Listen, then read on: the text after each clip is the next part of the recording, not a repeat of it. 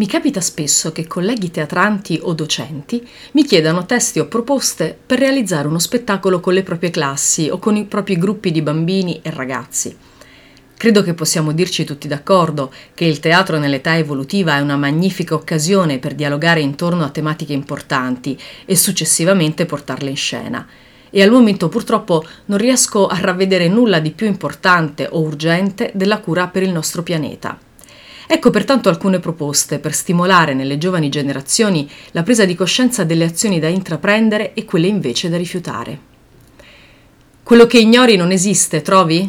La fantasia per te non è realtà, ma solo lei ci schiude mondi nuovi, nel creare è la nostra libertà.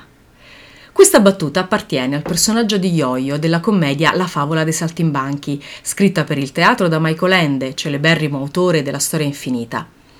La favola dei saltimbanchi mi capitò per caso tra le mani nel 1995. Era quello il mio primo, faticosissimo anno del lavoro come docente di teatro ragazzi presso un liceo salesiano.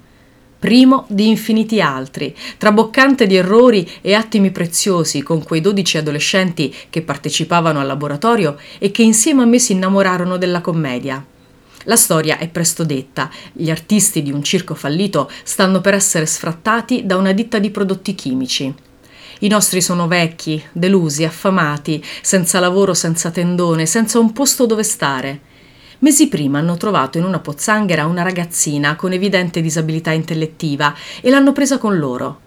Ellie è rimasta sola dopo che un incidente in una fabbrica, molto simile a quella che sta per sfrattare i nostri, aveva riversato nell'ambiente grandi quantità di prodotti tossici, facendo ammalare le persone e morire gli animali. Ora i nostri malconci artisti si trovano di fronte a un bivio. L'azienda vorrebbe ingaggiarli per affidargli la pubblicità dei prodotti, a patto che loro siano d'accordo nel tacitare la propria coscienza e relegare Eli in un istituto nella notte che precede l'ultimatum, firmate il contratto o dovrete sloggiare, ha detto loro la direzione. Ioio, il clown, racconta a tutti una storia. La favola dei saltimbanchi è ambientata nel regno di domani e in essa troviamo tutti i nostri personaggi più altri ancora. Una storia che parla di avidità senza fine, di distruzione, di morte, ma anche dell'amore come unica chiave di salvezza e libertà. Terminata la notte si conclude anche la storia Nessuno dei saltimbanchi se la sente di firmare il contratto, tutti si stringono attorno a Eli, mentre le ruspe della fabbrica sembrano inghiottire con le loro fauci il loro piccolo mondo. Ho sempre trovato eccezionale questo testo e a distanza di quasi 30 anni è purtroppo ancora più attuale di quando fu scritto. È una drammaturgia straordinaria per realizzare uno spettacolo con gli adolescenti del secondo ciclo della scuola secondaria. Il prossimo 15 ottobre verrà celebrato il centenario dello scrittore intellettuale Italo Calvino, del quale abbiamo tutti letto e apprezzato opere come Il barone rampante, Il visconte di Mozzato, Se una notte d'inverno un viaggiatore e numerose altre. Ecco, forse Marcovaldo è meno conosciuta delle precedenti. Eppure i racconti che vedono l'operaio protagonista sono perfetti per essere messi in scena da ragazzi del primo ciclo della scuola secondaria. Marcovaldo è padre di sei figli lui e sua moglie Domitilla vivono in due misere stanzette che li fanno soffocare dal caldo in estate e morire di freddo in inverno. Il salario che il nostro percepisce come manovale della ditta SBAV non è mai sufficiente a sostenere le esigenze della famiglia e il nostro si trova costantemente in bolletta. Accanto a lui vediamo una città grigia, piena di palazzi e cemento, dove il verde dei parchi, o quantomeno di aiuole, hanno lasciato il posto a manifesti pubblicitari, scritti al neon, traffico, smog. Marcovaldo anela agli alberi, ha un soffio d'aria fresca, al profumo dei fiori ricoperti di rugiada, ma le sue aspettative vengono sempre deluse. La città ormai è trasformata. Il consumismo e l'eccessiva industrializzazione hanno inghiottito tutto e sembra che chiunque tenti di sottrarsi alle rigide regole di produrre, guadagnare, comprare, consumare, cercando qualcosa per cui non occorra il denaro, venga perennemente sconfitto. Eppure Marcovaldo non si arrende. Il suo animo, a volte poetico, spesso naturalistico, continua a combattere contro l'inquinamento e la spersonalizzazione tipica delle metropoli.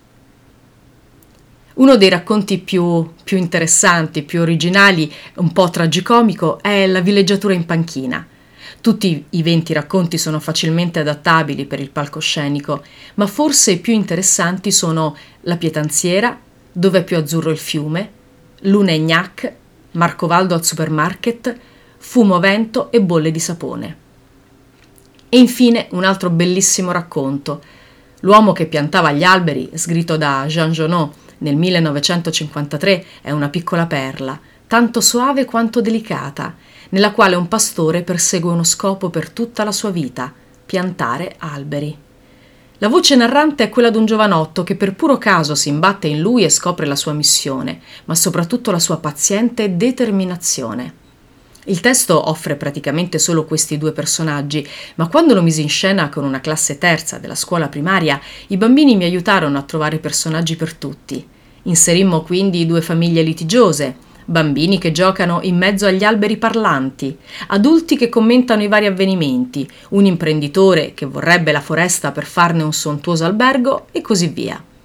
Fatevi aiutare dai vostri allievi per trasformare in azione scenica, viva, la parola scritta tireranno fuori talenti e risorse insospettabili.